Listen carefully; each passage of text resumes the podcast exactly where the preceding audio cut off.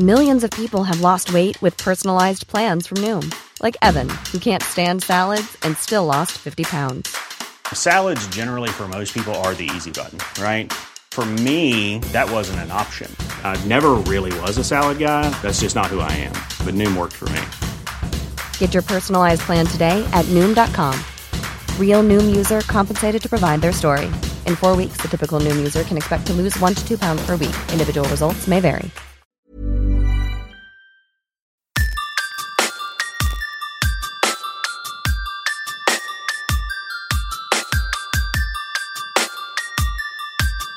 This is Somewhere in the Skies with Ryan Sprague.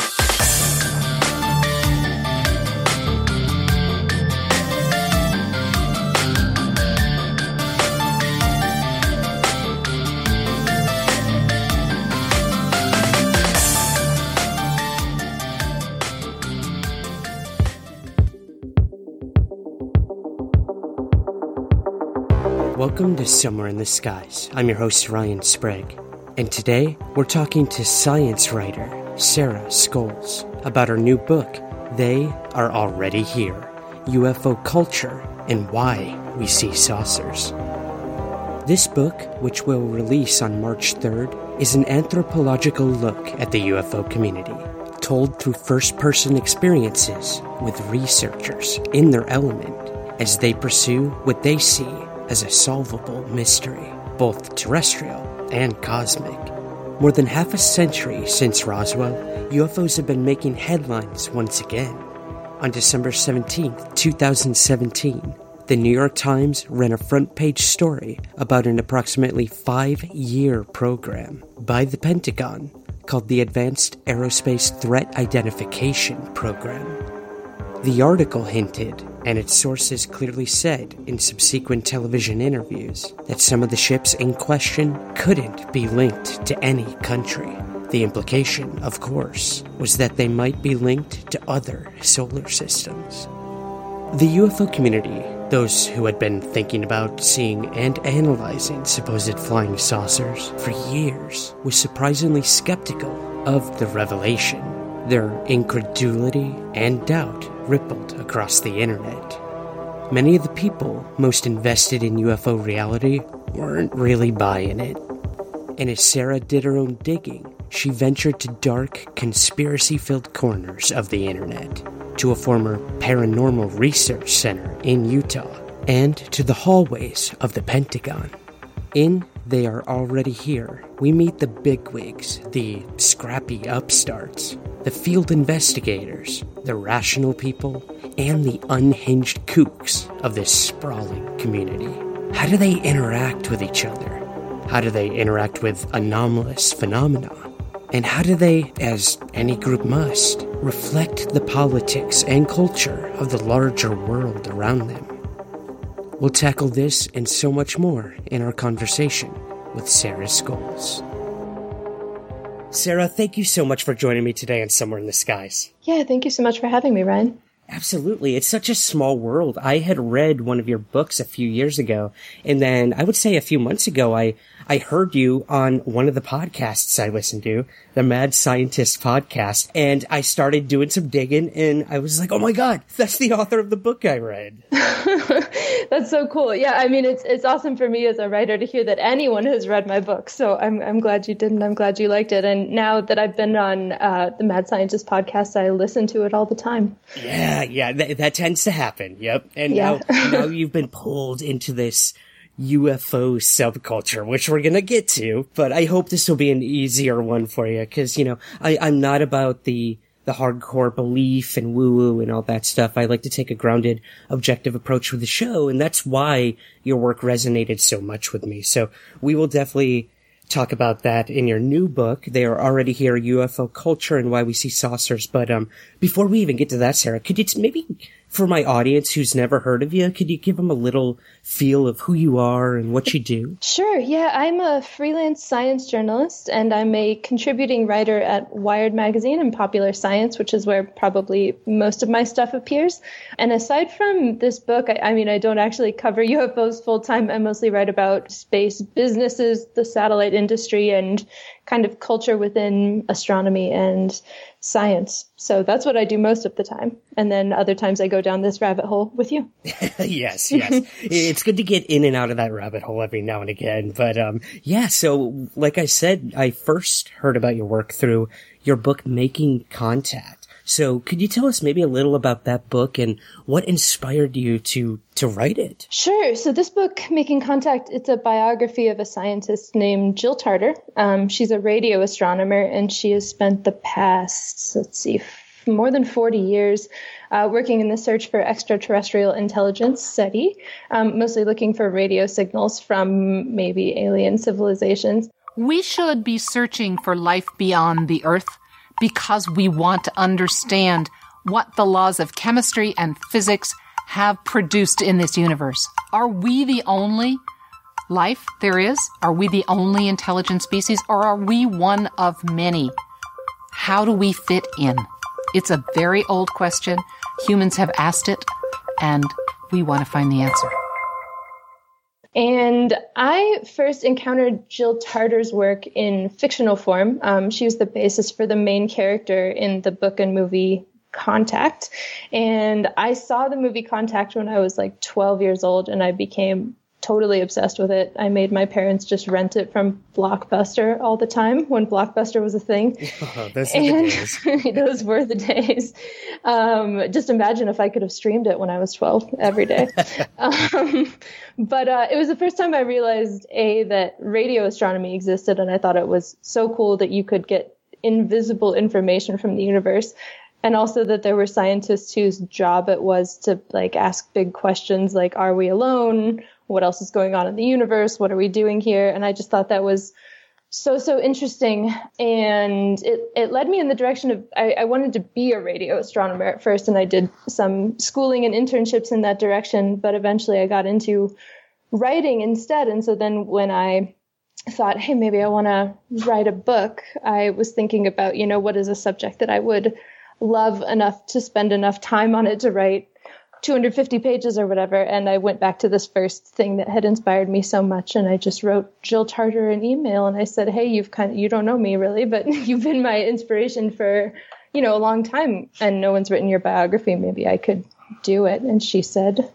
uh, let's give it a shot. What was it like? I mean, I would imagine you you were talking to her all the time, every day. The book was so descriptive and, and accurate to her life, and it was very inspirational. So, what was that like? Uh, did you ever meet her in person? Yeah, I actually I was working at Astronomy magazine at the time when I first got the idea, and I actually quit that job just to move to California and be able to be around her and interview her all the time. So that's when I, started freelancing and I would just go over to her house in, in Berkeley and we would go through her photo albums. And she actually had this list of her 100 top moments in life. Um, so we kind of just went through her 100 top moments and figured out you know what what the search for extraterrestrial intelligence had been up to for the past 40 years because she was the person who had kind of been there the whole time and we're definitely we're going to revisit seti i think a little bit in this conversation but um yeah that was so exciting so then this led to your second book they are already here ufo culture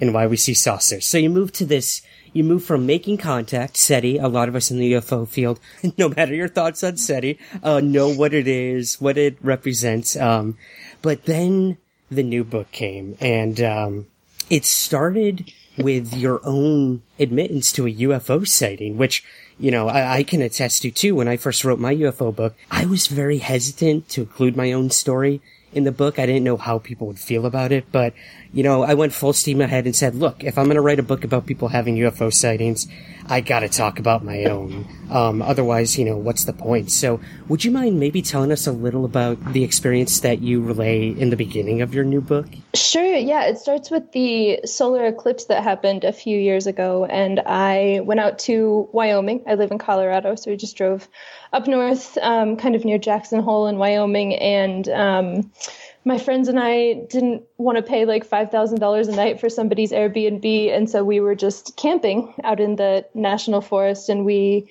you know, hiked up to, to the top of a mountain, saw the whole solar eclipse, which was incredible. I'm sure some of your listeners saw it too. And it was just, um, we all talked about it like it was kind of like being on a different planet to see something like that happen and for the earth to change so much. So we did that. We hiked back down and um, as we did every night on this trip we went stargazing right before we went to bed. And as we were doing that we saw this thing that looked like a it looked like a satellite. It was moving like a satellite across the sky and we were watching it. And then as we were watching it this beam of light just kind of swept down from it and then came to focus right on us for a second and then went away. And none of us said anything as it was going on because we were just kind of in awe like what is going on? What is happening? How does this thing know we're here? And we were just very perplexed for a few minutes. And we you know we threw out the alien hypothesis. Maybe this is the time that something something truly mysterious really is happening to us. And then um,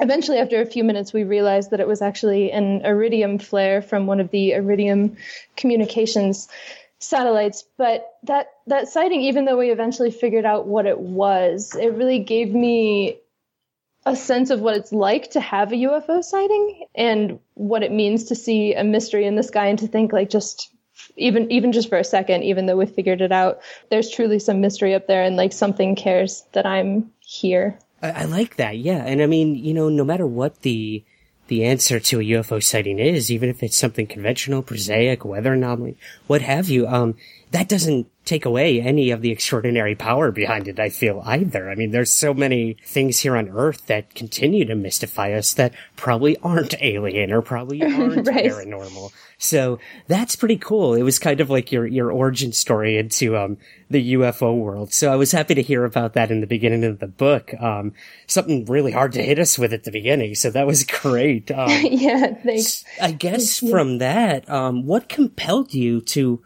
to write this book specifically on UFOs and sort of the culture that's born from this topic? What, what made you go from making contact to this? yeah, I think a lot of people would like the answer to that question, especially maybe Jill Tarter. Yeah, um, yeah. yeah. but yeah, it, it, really started a few months after that that sighting in the solar eclipse. Um, in December two th- 2017, like for a lot of people, I read the New York Times article about the Advanced Aerospace Threat Identification Program Earlier this week, the New York Times and Politico revealed the existence of a secret government program to investigate UFO sightings. It was especially focused on encounters by members of the military. The program began in 2007 and ended five years later, but its former head, Luis Elizondo, is convinced that something compelling is out there. What we are seeing is something that is, is not traditional aircraft. It's not a drone. Uh, it's not something that we can easily say, oh, that's an airplane or that belongs to this country or that country. In fact, uh, my submission is that what we are looking at is truly, by definition, exotic technologies beyond, beyond next generation technologies. It seemed to me to be making incredible claims that would be, you know, one of the biggest stories in history if what it was implying was true. And um, since my job as a journalist is to go, you know, investigate and confirm things, when my editor asked, like, "Hey, do you want to go look into this thing the New York Times published?" I said, "Yeah, sure." So I just I started uh, following up on what was in that article about the Pentagon's UFO research and the the videos that I'm sure lots of your listeners are familiar with, um, and just kind of going through point by point and seeing what I could find out. And uh, that's a whole other story. But um, I guess the gist of it is that, you know, I was super new to the UFO field, and there are people like you and others who have been in it for years and years and know a whole lot more than I do. And so, um, you know, when you're a reporter, you have the benefit of just being able to ask people uh, about their knowledge so that you don't have to build it from the ground up. So I, I got to know just UFO researchers who had a much bigger background and firmer context of what was going on. And they, uh, you know, they weren't who I expected them to be. I had a lot of ideas about who cared about UFOs. We um, all do. And, and they, yeah, and they weren't all flattering. And so because of that, I was like surprised to meet people who were doing, who I thought were doing really great work, who were doing a better job investigating than I was. And it made me just want to get to know more about you know their world and what fascinated them about this and then also kind of understand why this new york times story and atip were hitting such a cultural nerve right now Yeah, it is. It's very timely, and we'll definitely get to ATIP and Tom DeLonge and what he's done. Um, whether people think it's good or bad for the UFO community or the UFO topic overall. But um, yeah. So you you started the book. You went into the belly of the beast, the UFO Congress. Now, this is something that is near and dear to my heart. I spent uh, God, how many years, uh, volunteering at this event every year. I would fly out to Arizona from New York just to volunteer, go backstage, work the sound. I'll, I'll clean the toilets if you want me to. I don't care, but get me to the UFO Congress, the biggest UFO convention pretty much in North America. And it is, it's an experience, as I'm sure you, you can attest to. So, um, what did you take from going to this event?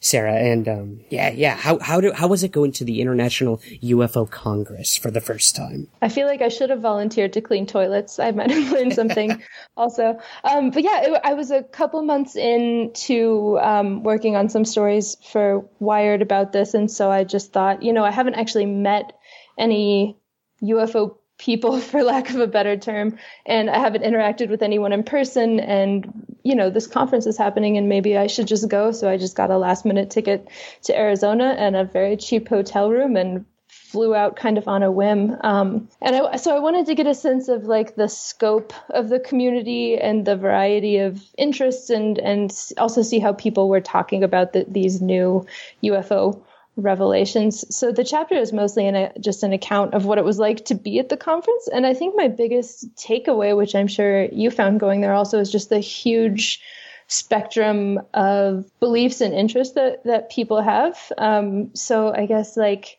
like one of the first talks I went to when I was there was by um, a researcher named Cheryl Costa. November 4th, 2012. And there's a little article that says UFOs have been declining since the 1980s. Maybe they were always just an urban legend. And being well read, I said, that doesn't sound right. So I went out to the National UFO Reporting Center and I looked up the yearly numbers, and the chart went up like this. And I'm thinking, the first question I thought to myself, this is baloney. This is misinformation. Shortly after that, I started reading some of these reports on the national databases from New York State. I was hearing very amazing stories. See, everybody had been told up until that point, only kooks and crackpots log these things. And I found it was mostly people who saw something amazing and wanted to tell the story and say, God, this is what I saw. I didn't believe in this stuff until I saw this thing. So I went to a couple of editors in 2013 and pitched the idea of, of doing a, like a weekly UFO column for New York State. And I got thrown out of a couple of offices, laughed out of a couple of offices. Finally, I found an editor at Syracuse New Times, and he said, Let's try this. So we tried it for a month. He calls me in. I figured he was going to take me off. He says, No, no, no, we're not taking you down. You're, you're doing better than all the rest of the columnists combined. Who had done a statistical analysis of a bunch of sightings and kind of um, affirmed some some ideas. Um, and had had interesting information about like who sees UFOs, which are people who have dogs and people who smoke because they're outside and they know what it looks like in the sky, and then um, uh, found other things contradictory to what people think, like that there aren't more UFO sightings around uh, nuclear sites and things like that. But then there were other people like um, speaking about more dubious things like a secret space program or showing documents that had already been proven to be hoaxes. And i just i found it really fascinating that all of these different people kind of along different lines of evidence had gotten together at the same place and, and were sharing all their information. And um, yeah it, it took me a while to try to make sense of that. But at the end of the conference I went to a talk that uh, Robbie Graham gave, which yeah, which was kind of about um, a little bit about how UFO culture is a little bit like religion, and um, that that made me go get uh, a book that he'd edited called "Reframing the Debate," which kind of talks about talks about that and the different spectrums of belief and how people treat stuff. And then that led me to a bunch of academic papers from religious scholars and anthropologists, and then um, yeah, then I was in the middle of writing a book when I didn't mean to be. yeah, yeah, that yeah. that will often happen. Uh, the the UFO Congress is definitely the breakfast club of ufology. You do have every sort of belief there, and um, and uh, type of person or topic. It's it's interesting. It's it's definitely a cultural or a sociological study in itself. I'm happy to hear you say Cheryl Costa. She, for a lot of people who don't know, uh, she actually was the focal point of an article that came out in the New York Times months before the New York Times quote unquote, you know, bombshell broke with ATIP and everything. So we truly do have Cheryl Acosta to thank for getting the topic out to the mainstream in the New York Times months before that. Robbie Graham also, uh, I did contribute a chapter to that book, Reframing the Debate, and this is another instance where you have someone asking new questions of UFOs instead of, like you said, these documents that have been proven to be phony or hoaxed many, many years ago, yet people are still touting these and sticking to their beliefs. And, uh, it's tough. It's tough when you're dealing with people and their belief systems because we know even mostly in today's world, you, you're not going to change many people's minds if they're passionate enough about something. But, um, to know that there are people out there like you, uh, not only studying the phenomenon, um, but the people who follow it, who believe in it. Uh, I think it's very important. We do have to put that mirror back on ourselves if we ever truly want answers. And, um, you, you did mention ATIP earlier, and this kind of bleeds into chapter two of your book, uh, titled, uh, The Black Vault versus the Rock Star. I love your titles, by the way. Thank you. I had fun with those late at night. they just get wittier and wittier as you go on. Um, but yeah, you follow this all through throughout the first chapter, um, through the lens of John Greenewald, the Black Vault. A lot of our listeners know him. He's been on the show a few times. Uh, he has the world's biggest, you know, database of declassified documents for the government pertaining to UFOs, uh, other top secret projects, everything you could possibly think of. So what was your biggest takeaway, I guess, when it comes to this narrative that TTSA to the Stars Academy seems to be pushing and, uh, the company they've created when it comes to UFOs? Yeah, I uh, I struggled a lot with this chapter actually because there were so many ups and downs and changes and contradictions and spin from all sides. Like even as I was writing it and up to the very last minute before it went to the printer, that just trying to get the ATIP story and the TTSA story just down in a comprehensive way for a general person who isn't familiar with any of this probably was really hard. And actually, that ended up being my biggest takeaway. Um, was that that it's complicated and confusing, and that I think that that is on purpose. Um, so, so TTSA right now is kind of pushing the narrative. Um, you know, UAPs are here. They're a national security threat. Here are these videos. We've been studying them, and the the the government was so dismissive of them that we've had to go to the private sector and bring this information to you through this company that also publishes, you know, books and movies and music. And they they give everybody like just enough evidence to believe whatever they already want to believe and not enough evidence to actually prove anything definitive one way or the other a lot of people um, will probably disagree with me about that but that's that's where i stand on it um, and then on the other hand um, the the Pentagon is in a lot of ways doing this a similar thing. They've gone back and forth, changed their story, given confusing statements, been cagey about the UAP videos, where they come from, and it's it's just kind of impossible for for not just the average person, but for people who actually investigate UFOs full time or as as a really serious hobby to know from the outside what's actually going on and so I guess my main conclusion was that it must be in everybody's interests on all sides somehow to only provide limited information and kind of let people run with whatever interpretation that they already kind of like. And I think if anyone is on UFO Twitter, they see that happen basically every single day in fights on there. Yeah. yeah. As as with any, I guess, you know, subculture or community, we, sure. we definitely have our our squabbles. That's for damn sure. Um, well, yeah, I mean, moving, moving away from that and kind of, um, you mentioned the Pentagon. Now, chapter three, the government's closet. This dives deep into the government's role in UFO studies and investigation, you know, covering everything from Project Sign, Grudge, Blue Book, all these things that all of us in the UFO field know probably too much about for our own good, but, um, it resulted in the Condon Committee reports and this was pretty interesting. The government flat out came out and said, UFOs pose no threat to national security, which kind of goes against everything ATIP is saying now.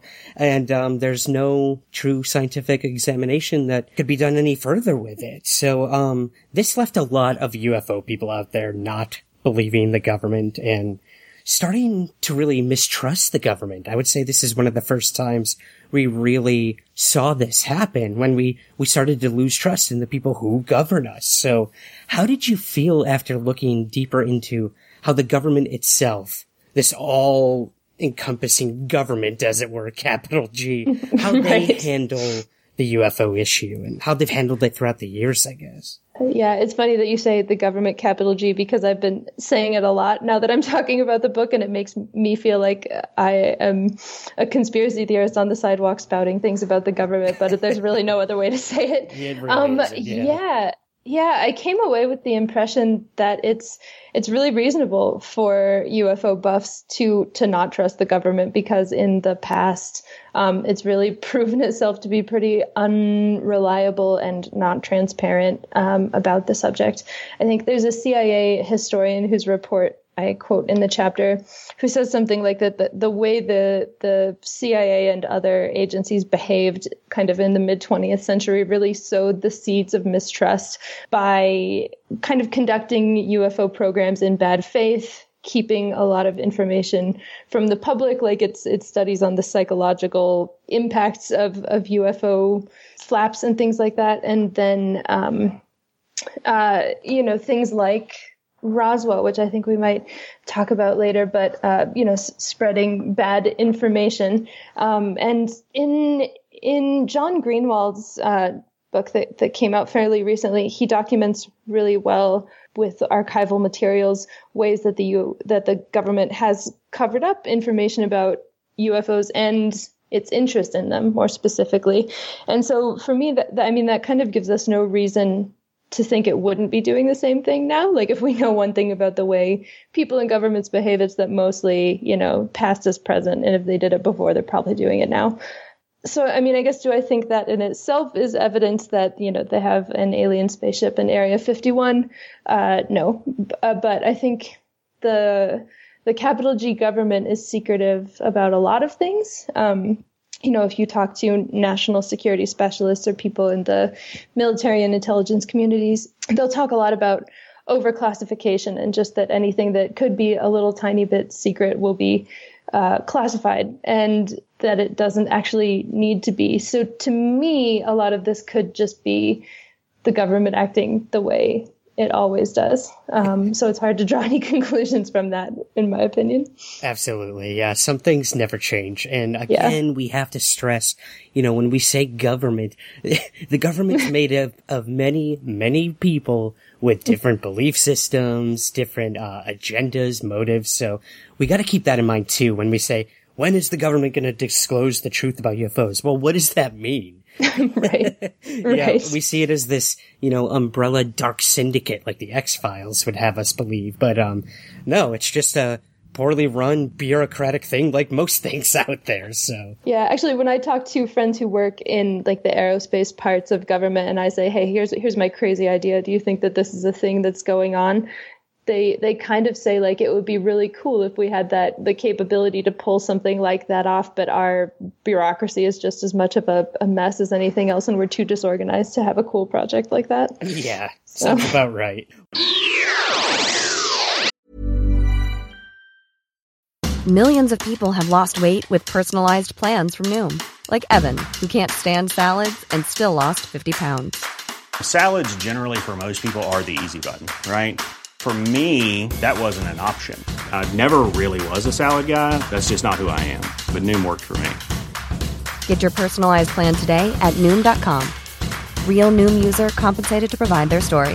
In four weeks, the typical Noom user can expect to lose one to two pounds per week. Individual results may vary. It's that time of the year. Your vacation is coming up. You can already hear the beach waves, feel the warm breeze, relax and think about work. You really, really want it all to work out while you're away. Monday.com gives you and the team that peace of mind. When all work is on one platform and everyone's in sync, things just flow wherever you are. Tap the banner to go to Monday.com. Ready to pop the question? The jewelers at BlueNile.com have got sparkle down to a science with beautiful lab grown diamonds worthy of your most brilliant moments. Their lab grown diamonds are independently graded and guaranteed identical to natural diamonds, and they're ready to ship to your door. Go to Bluenile.com and use promo code LISTEN to get $50 off your purchase of $500 or more. That's code LISTEN at Bluenile.com for $50 off. Bluenile.com code LISTEN. Hey y'all, Ryan Sprague here. As you all know, the Somewhere in the Skies podcast is always free to consume, but it isn't free to create. That's why I've started the Somewhere in the Skies Patreon campaign. On a monthly basis, you give what you think the show is worth. You'll be helping the show continue, grow, and to be something truly communal. And remember, there are rewards for each level of contribution, and the list is only growing. So please, help Somewhere in the Skies now by becoming a patron. To contribute and to learn more, visit www.patreon.com backslash somewhere skies. Thank you for your support. And now, on with the show. Well, moving to sort of organizations, your chapter four title, The Patron Saint, or something of UFOs. Uh, this is a guy we know very well in the field. We call him Big Bobby Bigelow, but um, we'll We'll talk about him in his real name here, Robert Bigelow, and his connection to UFOs and also the mysterious Skinwalker Ranch. So you kind of in this chapter cover everything this guy's been involved with in, when it comes to the worlds we study on a day-to-day basis. So would you mind maybe running us through a little of what compelled you to write about this whole affair and what your personal experience was driving up to the to Skinwalker Ranch. This is crazy. Yeah, so I had written about Robert Bigelow actually like a, a year or two before all of this happened, um, just because one of his inflatable space modules from Bigelow Aerospace was going to the the International Space Station, um, and I just wrote a news story about that. And um, when I was doing that, my editor said you should read this this feature story that someone wrote a few years ago, kind of profiling Robert Bigelow, and that's that is when I learned about his interest in in UFOs. Do you believe in aliens? I'm absolutely convinced. That's all there is to it. Do you also believe that UFOs have come to Earth? There has been and is an existing presence, uh, an ET presence. And I spent millions and millions. I probably spent more as an individual than anybody else in the United States has ever spent on this subject. Is it risky for you to say, you know, in public that you believe in, in UFOs damn. and aliens? I don't care. You don't worry that some people will say, did you hear that guy? He sounds like he's crazy. I don't care. Why not? It's not going to make a difference. It's not going to change reality of what I know. Do you imagine that in our space travels we will encounter other forms of intelligent life? You don't have to go anywhere. You can find it here. Yeah. Um, but I didn't I didn't really think about it anymore uh, right away after that. I just thought, oh, you know, another eccentric billionaire, big deal. Um, and then I started doing this UFO reporting, and um, pretty quickly I ran across an article that noted skeptic Robert Sheaffer wrote called, uh, I think it was called Bigelow's Saucer Emporium. Um, and it just kind of laid out all of the different initiatives that Bigelow had funded over the years and all of the different research programs and investigation collaborations that he had had his hands in. And I thought, wow, I had no idea this guy was so pervasive in the field. And so I started trying to look at those connections myself and um, and that was when I learned more about his paranormal research group, the National Institute for Discovery Science, NIDS. And then I learned more about Skinwalker Ranch. And anyway, what what happened was actually not that far from the time when I went to the, UFO Congress. I had a free weekend and I kind of live within a, a long day's drive of the ranch. So I thought, you know what what the hell? Let's go see what this let's go see what this place is about.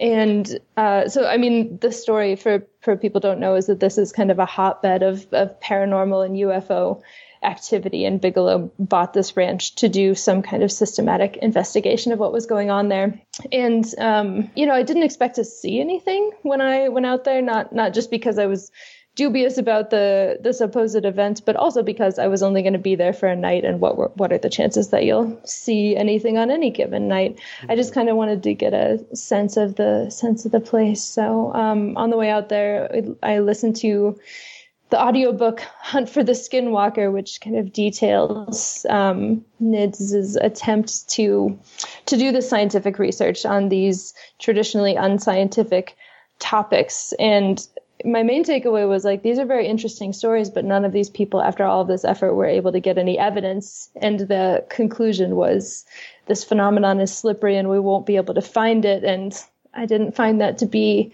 very compelling but anyway, I drove out there and just kind of waited, uh, hung out at, hung out at the gate, saw the security. Um, no guys with guns this time, just a big camera and some gates. But and then uh, st- stood on a spot overlooking the ranch for a few hours and uh, waited for something to happen. As most of us do, yes. yeah. That, Have you been the, out there?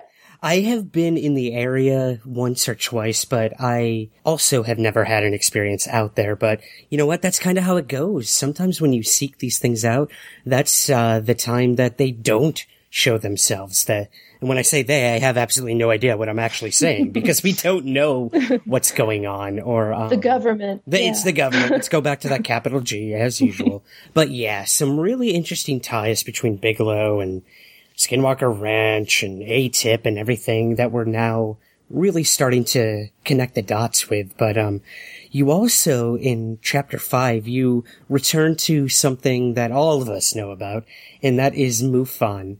And for anyone who has listened to my show, I've been very honest and vocal about my opinions on MUFON.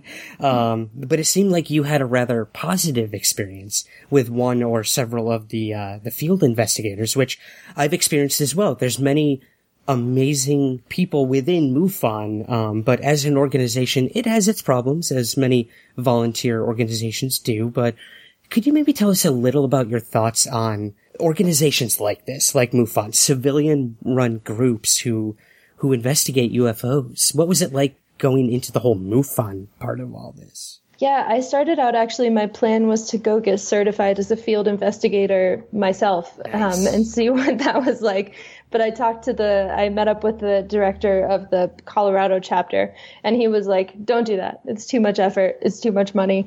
Um, you should just, you know, follow us around a little bit." And so I took his advice, um, and so I hung out with him some, and then another another of their field investigators named Katie Grabowski, and I kind of felt like, like any big organization, and especially like you mentioned, a volunteer organization, you know, MUFON contains multitudes. It certainly has its problems at the top and has had its share of scandals.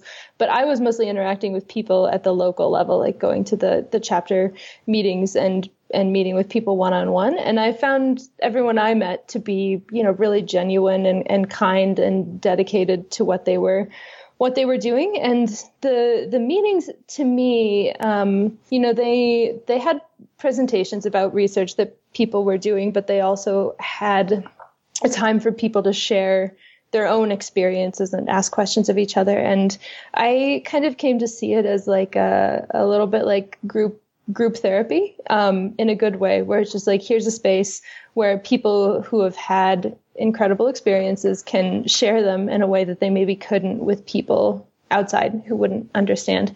And so I I came to see it as valuable that way. Um, the question though is you know is that scientific are the investigations scientific which is a totally different question um, and for that i talked to james carrion who was a former director at mufon and he pointed out to me um, a lot of the ways that you know field investigations were kind of uneven and how rigorous they were and that was something he tried to to fix by standardizing protocols and things like that. Um, and then he talked about how confirmation bias sometimes gets in the way because people usually join MUFON because they they're interested in UFOs, and a lot of people come with you know preconceived notions of of what they are. And so those those are some problems and as far as civilian run organizations in general i mean i feel like ufology really has no choice because it's outside of it's outside of mainstream academic science, and so it makes sense that people who lay people who are interested in it would go do this investigation themselves because no one else is doing that. But there is a reason that you know people go to 10 years of school after high school and then two postdocs and and whatever before they're full-fledged scientists and it's because there there are things you learn about dealing with evidence and critical analysis and stuff that it's it's not impossible to get from the outside, but it but it's hard. And so, but I don't I don't know what other option there is. Yeah, you know, it, it is one of those things where the UFO, quote unquote, UFO community had to take things into their own hands. If a lot of scientists weren't going to take it seriously, uh, we had to do it ourselves. And like you said, that's when you get the, the scrappy, passionate people with all different, uh, belief systems and, um, you know, baggage. And again, it's just going to be a mixture of, of something that you can't really narrow in on and have one way of doing it. Yes, MUFON has a, a manual as to how to investigate, but, you know, I mean, that's going to change from case to case and whoever's investigating it. So it is. It's it's it's an interesting sort of facet to the entire UFO subculture. Are these civilian run UFO groups? Um, I don't know if they will ever solve the UFO mystery or even be a big part of that, but they have tried and they continue to try. So I guess we can only wish them luck and hopefully they will find those answers they're looking for. But um, you you went on the road in the next chapter, Sarah, um, to the on the ET highway, and this is out to Area 51. Now, all of us know the Area 51 mythos, Bob Lazar, nine saucers, all this stuff, but um, you went out there yourself. You know, you again, boots on the ground. You got out there to actually look at this stuff and you had some pretty interesting experiences. So what really resonated with your trip out there and what do you make of the whole Area 51 site and all the stories behind it? Yeah, I uh, I loved going to Area 51. I want to go there all the time now. Um, when I, I went out there with my sister and a, and a friend, and kind of as soon as we pulled into the area, we started seeing what we later found out were flare exercises, but just these like hovering orbs in the sky in weird shapes. And it was just, it was really thrilling, even though I thought there was a conventional explanation to be like, I'm seeing something I'm not supposed to see. And it looks really cool. And it looks like a flying saucer. And, you know, after that, later in the night, we saw like kind of a, a quarter of the sky was taken up by this big matrix of just white dots that kind of all moved in unison. And we never found out what those were. We had the guards come and try to intimidate us. We went up to all the gates. And I guess what was compelling to me about all of it is just like I said, seeing something you're not supposed to see, and the whole area has this aura that it's hiding something from you, which it is. And it made me understand why people keep going back there, which I think, at least if they're anything like me, was to just catch a glimpse of something really mysterious and secret. Whatever you think that secret is, if you think it's reverse engineering a spaceship or classified technology we'd like to fly over Russia, like no matter what, it's mysterious. And, um, you know, I don't find the Bob Lazar story very convincing myself. But um, what I did learn out there is, you know, if you go you might see something and it would be really cool. And if you're if you're into the alien hypothesis, then you're likely to interpret it through that kind of lens. And if not, I don't know. I think classified military technology being tested in front of your eyes is pretty cool. And so, yeah, I need another road trip. I did go down for the Storm Area 51 event too, although that's not really? in the book. How, what I was did. that? I gotta ask, what was that experience like? I don't know many people that made it out there, so you're one of those to survive and tell the story. Yeah, I went all the way inside, learned all the secrets, came back out, no problem. Oh, awesome. Um, Let's just skip yeah. that part. We won't talk yeah, about that. Um, no, it was, it was, it was fun. You know, it was a, it was more of a festival than anything else. And it was, one of the few places I've been recently where I was one of the oldest people there, even though I'm not very old. And um, it was a lot, a lot of young people filming and taking pictures of themselves to put on the internet of being at Area 51, which is in keeping with the origin of the event as a as a Facebook joke. But um, it was actually it was actually pretty cool. They had um, police from all over, kind of all over the West, come out. And actually, they were, I think they were trying to keep it low key because they would kind of encourage people to go right up to the gate and just make chit chat. And I think they were trying to make it seem not mysterious so that people wouldn't do anything crazy. But yeah. I had a good time. Yeah, and you know what? If that's what everyone took from it, just a good time out in the desert, that's all you can really ask for. Whether it moved the needle in terms of like, you know, the public's perception of Area 51, probably not, because we probably will never know what's going on inside there. But it is a mysterious place, and I'm sure there's some pretty cool classified stuff going on there. And I always tell people, you know, yes, we want answers and we want to know the truth about what's there, but end of the day, it's there for probably our national security purposes. And I am not someone who would say, go storm that gate and see what's going on because it's secret for a reason. Well, okay, so we move on to chapter seven of the book, The Moguls of Roswell, New Mexico, the motherlode of UFOs. Roswell, again, you went out to Roswell to um, do this chapter, and you cover the entire mythos surrounding the town, the stories that have arisen throughout the years. Some were pretty credible, others not so much, I'd say, in terms of what they contributed to the overall UFO conversation. But what did you walk away thinking of the entire Roswell affair and its place in ufology, I guess? I, I started out, you know, knowing very little about Roswell other than what probably people just in the general public know. And so when I started kind of going to the original source material, what was honestly most amazing to me was how little there was at the origin of the story. And obviously, you know, people have talked to witnesses who have come forward since then. But if we're talking about just when it occurred, there was very little information. And, and there's this whole complex that spawned from it. Like, Roswell is the alien town and it's synonymous with with this crash and so it was really just amazing to me how much had come out of that. And um, what what really put it in perspective for me was reading this book that two anthropologists and, and a physicist wrote, analyzing the mutation of Roswell from that pretty small original story and tracing it through time as it changed and evolved. Headline edition, July 8, 1947. The Army Air Forces has announced that a flying disc has been found and is now in the possession of the Army. Army officers say the missile, found sometime last week, has been inspected at Roswell, New Mexico, and sent to Wright Field, Ohio, for further inspection. New people came forward and new people wrote books, and they looked at it as um, as a modern myth and kind of looking at it through the scholarship of mythology and how myths evolve and what elements they hang on to and, and what they don't. And um, it was pretty amazing how it just followed the path of pretty much any, any myth in human history. But why I think it's important to ufology is because it, it it shows the capital G government actually spreading false information, you know, saying this thing crashed, it was a flying saucer, psych, it was a weather balloon, psych, it was this, you know, nuclear test detector. And whatever you think of that chain of events, no matter whether your conclusion is it was a nuclear test detector or it was um, a crashed spaceship, regardless, there was misinformation put there on purpose by the capital G government to divert attention somewhere else. And I think that that is, you know,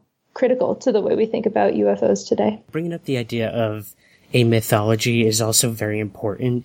The town of Roswell without this event, who knows where it would be now in terms of even its sheer existence anymore. Yeah. Um, yeah. We, there's so many towns like this. Look at Point Pleasant with the Mothman. Without these events drawing people in, look at Roswell has a festival every year that brings in thousands and thousands of people and it, it kind of is the only money keeping the place alive, to be honest. Mm-hmm. so it is interesting that these events often have a commercial value to the places it, it took place in. Yeah. I mean, bravo to the Roswell Tourism Board. Yep, yep, they know what they're doing. I think they yeah. recently changed their like official logo too to like a, a UFO. So Roswell's not going anywhere and we may never truly know what happened, but um like you said, it is interesting tracing the mythology as it changes and unfortunately any first-hand witness involved is long gone at this point. So we'll probably never know the truth, but it did create I would say that in the Kenneth Arnold sighting of 1947, it created the UFO conversation, UFO phenomenon in the eyes of many Americans. So it is a fascinating place for sure. And I'm so happy you got to go there. Yeah, I highly recommend the festival. It's a very good time. It is a trip. Okay. So chapter eight to the stars above telescope towns. Now this is a, an incident that happened that I don't think a lot of people really remember. Even I was like, oh yeah, I forgot about this. And this was the, uh, the Sunspot Observatory. It sort of faded into obscurity after the story came out. So I was wondering, Sarah, would you mind maybe painting us a picture of what we know that happened there and the conspiracies that arose from the secrets possibly being held in this area? Sure. So, uh, Sunspot is a town in rural New Mexico, not far from Alamogordo, New Mexico. And it is home to a solar observatory with a bunch of telescopes that, that watch the sun. And one day, um, one fall day, uh, a couple years ago, the site shut down. They evacuated the whole town. Uh, the FBI was there. No one, including law enforcement, knew what was going on. And it was shut down for something like two weeks and no one was allowed to go back and no one not the telescope operators or the fbi um, would say what was going on so the fbi is investigating this one it all started with staff and the public being evacuated last thursday there's no word when they can get back into the observatory and the fbi is keeping very quiet so of course the internet is positive it must be aliens. Definitely oh, Paul. aliens. Yes, go on. Well, this is weird because the employees at that observatory are not federal employees. They're just like you or me, checking out the stars for a living. Sure. And so when the feds show up, they gave them no information. And so obviously we're going to speculate about it. Let's look at some tweets. Charles Pierce, he's verified, so you know that what he's saying is true. Right. I'm definitely not saying it's aliens, but something weird is happening at a solar observatory in New Mexico. Let's see what DJ has to say. He's not verified, so he can say whatever he wants. Yeah. What in the world is going on in Sunspot, New Mexico? Why have this observatory, two post offices, and nearby homes been evacuated for a full week now? FBI and Black Hawk choppers. Just saying, guys, the aliens are coming. and so people started to speculate as as they should anytime the FBI evacuates an entire town which to be fair it's a very small town that is just dedicated to to these telescopes but um you know people people on above top secret and and uh, the reddit the subreddit conspiracy and things like that started to talk about um, what what might be happening. Things like um, you know maybe somebody installed spy equipment um, to look down on white sands missile range which is just below where this is. Maybe there was a spy on the inside who was stealing some kind of data. Um, maybe there was a mercury leak in the telescope. But then what what the the media my people um, took from took from this was maybe there's been an alien invasion. Maybe these solar telescopes saw aliens, which doesn't really make any sense because why would the aliens be on the sun? but, but nevertheless, that's that's what people thought, and and because no one would say anything, these conspiracies just got to keep on growing and and spreading. And I went out there again living in colorado lots of things are within a day's drive so i went out there and kind of snuck on site by hiking around back and you know there was no one there. The fbi wasn't there. The police weren't there. No one was stopping me. And it was just true truly a mystery. And it was driving me crazy trying to figure out what was going on. But um anyway what what what the story is now is that someone was distributing uh, child pornography from the wireless network that was associated with the observatory. Um, no one's been arrested. That person hasn't been arrested. There's not been a trial. There's some holes, I think, in in that story that make it pretty unconvincing to me. But what I found interesting was the ways that we form conspiracies around telescopes, which are like our window, our window onto the universe, and how those connect to aliens. There's there's some kind of alien conspiracy associated with most telescopes, and I thought this was a cool way to witness one just being born out of nothing. That is really interesting. Unfortunately, you know, the truth is often uh, harder to take than the fiction we weave in our heads. So, um, th- it's, you know, that's the reality of the situation. And at least we know what was going on there. And, um, although it still remains a mystery of why it was going on there. But, uh, yeah, like you said, it, it says a lot about the conspiracies we create or the mythos we create when we're not given the answers to things. So really, really interesting chapter. I really enjoyed that one. Um, and then in your final chapter, all along the watchtower. So I'm gearing up actually for a trip out to the San Luis Valley in a few weeks and going to the UFO watchtower. And not many people really know about it or the lore behind the area where it's located. So could you maybe tell us a little about what you know of the San Luis Valley and uh, what you took away from visiting this place? Yeah, the San Luis Valley is one of my favorite places in in the West. It's this big, huge, high altitude valley that's sandwiched between two mountain ranges. Um, one is where uh, the Rio Grande starts, and the other is this extremely rugged sub mountain range of the Rocky Mountains called the Sangre de Cristo Mountains.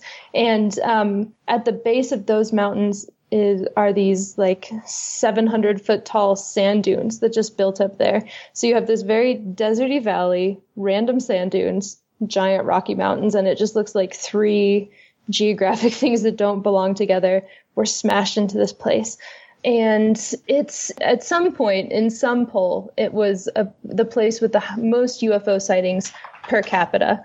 Um, and although we should note there's not a lot of per capita there, it's a pretty sparsely populated valley. But it, you know, you can see forever. It's very dark. Um, and um, there is a guy named Chris O'Brien who spent, I think, 10 years investigating alleged events of high strangeness out there and wrote um, three books. I think the most famous is, of which is called The Mysterious Valley. Um, and so it kind of had this lore. Oh, it was also the place where one of the first, maybe the actual first um, animal mutilation took place of, of Snippy the horse. Yep. Yeah. Yeah. Um, and so there's there's this woman named Judy Messoline who um, had heard about these events. She lived out there. She'd recently bought a ranch, and she didn't believe any of this stuff, but she was having trouble making her mortgage payments. So she decided to build this tourist attraction um, for people to come watch UFO sightings. Um, and eventually she came to be a believer herself. And now there's like a, a mini museum of people's sightings there and a kind of shrine area where people leave behind their own objects. And you can kind of camp out, go up on this platform, look for UFOs. It's, um, I like it out there. But, um, what, what, uh, what I took from it, especially since so much of UFO culture is, you know, kind of very corporate, big, big commercial operations, big conferences. This is a really grassroots, kind of off the radar piece of piece of piece of place, I guess. Um, and you know, it brings together people who are hardcore UFO buffs who um, have seen a lot of things, and then just people who are casually passing by on the highway and brings them together to interact with each other, brings the community together because there's not a lot else in the San Luis Valley. And I I don't know. I found it to be a very heartening place. I liked it. Yeah, it, it definitely has a a magnetism to it, an intrigue, and it's it's beautiful too. I mean, it's just endless, endless land where God knows what's going on out there. So, yeah, really interesting. Um, and that kind of wraps the book, Sarah. Now, I don't want to give away any of your conclusions or closing remarks or anything like that, and we really only scratched the surface of each chapter, but I, I'd love to maybe hear a little about what you learned in writing the book, and did it change your thoughts or your opinions on UFOs or the subculture that kind of came out of that? What did you learn in this whole process? That's a good and hard question. Um, I think, I mean, I come from the sciences, um, and I also, I was raised really religious and then left religion. Um, and so I started out the book kind of having a lot of resistance to other people's beliefs and not understanding why there were so many people who believed so many things that I thought had so little evidence behind them. But I, I mean, I discovered that A, a lot of people who are interested in UFOs don't have those beliefs. They're just interested in them and see like a, a, a fun problem to try to solve and they want to get to the bottom of it um, kind of agnostically. And that's cool. And then B, I also came to feel like, um, you know, what do I care if people believe things that seem strange to me? That's okay. Um, everybody gets to believe what they want and um, I could be wrong, they could be right. We all get to live our own lives, and I, so I mean, not to be hallmark about it, but I feel like it made me a more um, empathetic person and like a better a better human being. Um, and it, it well, I, I won't say that like I I don't think that UFOs are are alien spaceships visiting Earth. But whereas at the beginning of the book, I would have said, yeah, I probably know that for certain.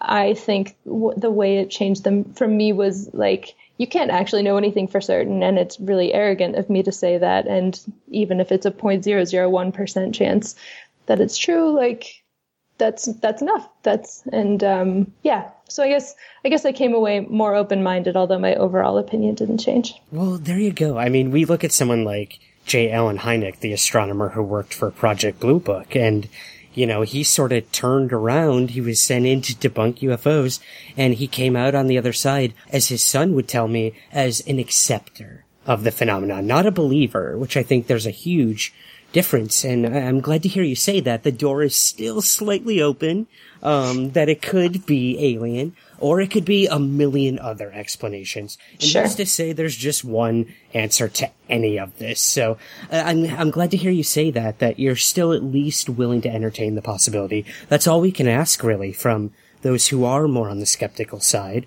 um, especially those in the hard sciences or the scientific field in general. So that's, that's really good to hear. I'm glad there was, there was still a glimmer of hope that, that it Yeah. could be. Um, Also, all the other explanations are also interesting, and like you said, it's probably a combination of them. But um, you know, if it's classified military aircraft that do crazy things, like I also I think that's pretty interesting too. Yeah, totally. I So- agree with you. And, you know, sometimes I, I wonder if it is aliens that are what are in control of these UFOs. That's actually probably one of the most boring answers, to be completely honest. But yeah, I, I guess we'll, maybe we'll see the answer in our lifetime, but I wouldn't hold my breath. But, um, you recently came out with an article over at Wired that kind of ties both of your books together when it comes to SETI and the scientists and then the alien hunters, as you coined them. So this is kind of mixing the worlds together of the two book projects that you've done. So could you maybe tell us a little about the article and how it relates to the work you did on, on this book and beyond? Sure. Yeah, it takes a look at three groups: um, astrobiologists who mostly look for um, biochemical and geological and you know hard data evidence of um, potential microbial life on other planets, um, and SETI scientists who look for these transmissions from alien civilizations, and then UFO hunters who, as I specify in the article, we're not. This is specifically talking about the extraterrestrial hypothesis version of that, not the not the other ones. And it kind of compares the way that astrobiologists think of SETI astronomers to the way SETI astronomers think of ufologists, where they each think each of the others is a little bit less legitimate, and um, it's it's asking the scientists themselves, I guess, or just pointing out to the reader that the lines we draw about what what is legitimate science and what is not are a little bit arbitrary and cultural um, and change over time, and that the reasons that astrobiologists say SETI scientists aren't legitimate are some of the same reasons SETI scientists say ufologists aren't legitimate. And so, I guess the takeaway is maybe we should all just be a little bit easier on each other. Yep, work together. It, it, isn't any simpler than that. Well, people can read that over at wired.com. And, uh, Sarah, where can we find the book and when can we find the book and everything else you're up to? Um, well, the book comes out March 3rd. Um, you can pre-order it right now on Amazon or Barnes and Noble or a website called IndieBound, I-N-D-I-E bound. And uh, I put all my work on my website, which is sarahscoles.com. And then I am on Twitter at Scoles Sarah. This has been awesome. It's so refreshing to see a writer out there who can see both sides of the UFO coin, as it were, you know, the phenomenon and the study of it. So I gotta thank you for writing this book first and foremost, and also for coming on Somewhere in the Skies. Yeah, thank you. It's been really fun. I enjoyed it a lot. That's it for this week's episode. Again, be sure to grab the book They Are Already Here on March 3rd, wherever books are sold. Speaking of books, check out my book, Somewhere in the Skies A Human Approach to an Alien Phenomenon. Available on Amazon in print and ebook. I'll also be selling books at Contact in the Desert this spring. So if you're in Indian Wells, California, or in California in general, join us May 29th through June 1st. To learn more and to purchase tickets, visit contactinthedesert.com. Check out the official store with merch at teepublic.com and just search for Somewhere in the Skies. You can follow us on Twitter at Somewhere Skies and Instagram at Somewhere Skies Pod. If you have a UFO story you'd like to share and to contact me personally about guest and topic suggestions, please reach out by using the contact tab on the official website, somewhereintheskies.com. thanks to the E1 Podcast Network, Rogue Planet TV, Pegasus Books, and especially to you for listening. I'll see you here next week. And remember, keep your feet on the ground, but never stop searching somewhere in the skies.